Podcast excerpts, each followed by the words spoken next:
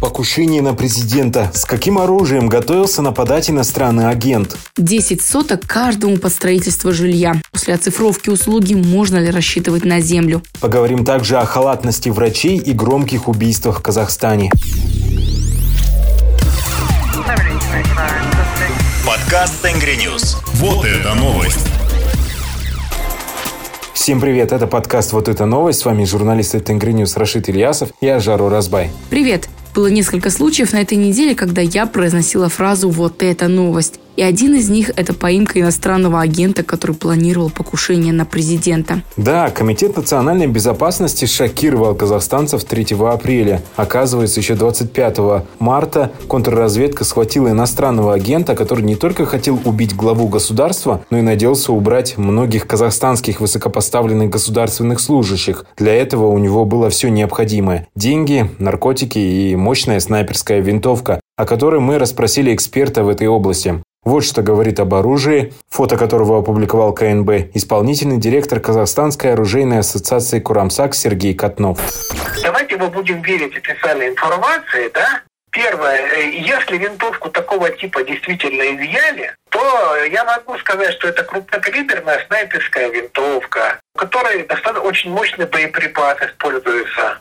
Ну, я точно не скажу калибр, да, но это, это похоже на 12,7 калибр. Это мощнейший калибр, эффективная дальность поражения которого, ну, километра полтора минимум, а то и до двух. Более того, э, там используется очень мощный боеприпас, против которого ни один бронежилет, э, в общем, не спасет, даже самого э, высокого шестого класса.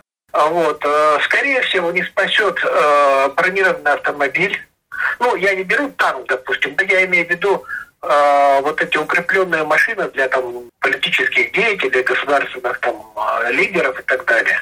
Э, вот. Э, ну, я не знаю, какого класса, допустим, броня, и, собственно, не хочу знать, да, но, в принципе, вот обычные бронированные лимузины, в общем, этот, эта винтовка пробить может. Боюсь представить, что бы мог сотворить этот мужчина, если бы его не задержали при всех сомнениях о том, зачем профессиональному киллеру нужны наркотики. Однако остается вопрос, кто же заказал это убийство? Одно убийство все же произошло на этой неделе, не связанное с этим делом, но тоже громкое. Мужчина застрелил из охотничьего ружья известного врача-гастроэнтеролога Юрия Шимкова. Чтобы поймать подозреваемого, даже провели план перехват. Позже стало известно, что задержанный три раза посещал врача как пациент. Что же произошло между ними, пока никому не известно. Раз уж мы заговорили об убийствах, акбулакский стрелок Игорь Дужнов, застреливший пять человек, рассказал в суде свою версию произошедшего. Эта история произошла в 2021 году. Мужчина убил полицейских и судебных исполнителей, которые пришли выселять его семью за долги перед банком. По словам Дужнова, в день трагедии его матери стало плохо, поэтому они вызвали к дому скорую помощь. Мужчина отметил, что этим воспользовались новый хозяин дома, судисполнитель и полицейские. Вот цитата Дужнова из зала суда. «Я понимал, что мою семью физически вышвырнут на улицу, все законные методы против незаконных действий не действуют. Остановить незаконное выселение можно только путем применения активного сопротивления, направленного на поражение живой силы противников, ворвавшихся на территорию моего жилища. Я зашел в гараж, зарядил десятью патронами большой магазин и вышел на удобную позицию. Потом дал команду ворвавшимся все к стене и дал возможность непричастным лицам отойти в сторону сторону. В частности, это юрист и женщина-попечитель. Они смогли спокойно выйти. Также, по его словам, он хотел совершить самоубийство, но его отговорили родственники, поэтому сдался полиции. В завершении Игорь Тужнов заявил суду, что своей вины не признает. Ужасающие новости приходили на этой неделе из больниц. Так, в Алматы врачи Центра детской неотложной помощи мама четырехлетнего пациента обвинила в халатности и ошибке. Женщина утверждает, что ее ребенку неправильно сделали операцию. По ее словам, у мальчика диагностировали кисту правого глаза, а прооперировали левый. Врачи же утверждают, что операция проведена верно. А жительница Павлодара заявила, что медики скорой травмировали ее годовалого ребенка при доставке в больницу.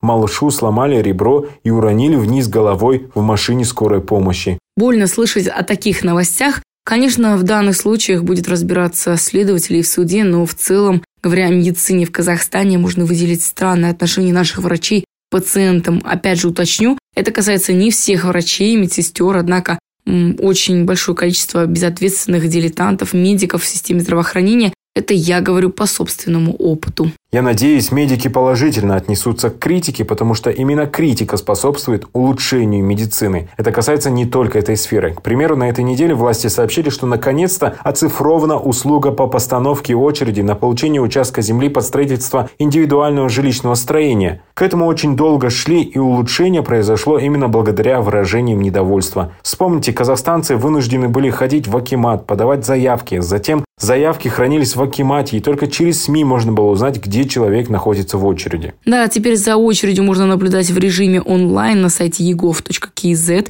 Это очень удобно. Уже больше 100 тысяч воспользовались этой услугой и стали в очередь. Но, к сожалению, после хороших новостей тут же поступили плохие. Оказывается, проблем в самом ЕГОВ нет, но услуга может быть недоступна в тех регионах, которых акиматы попросили временно приостановить постановку на очередь, так как они актуализируют списки очередников. Во многом именно акиматы тормозят продвижение очереди, потому что они, как выяснилось, не могут предоставить участок с проведенными к ним электросетью, канализацией и вода и газопроводами. Да, и поэтому в очереди скопилось уже больше миллиона казахстанцев. Надеемся, что она будет продвигаться теперь быстрее. Вот эта новость. Прямо во время записи доллар упал до 446 тенге. Надеюсь, это хороший знак. Или рано радоваться. А на этом у нас все. Ставьте лайки, пишите комментарии. Пока-пока.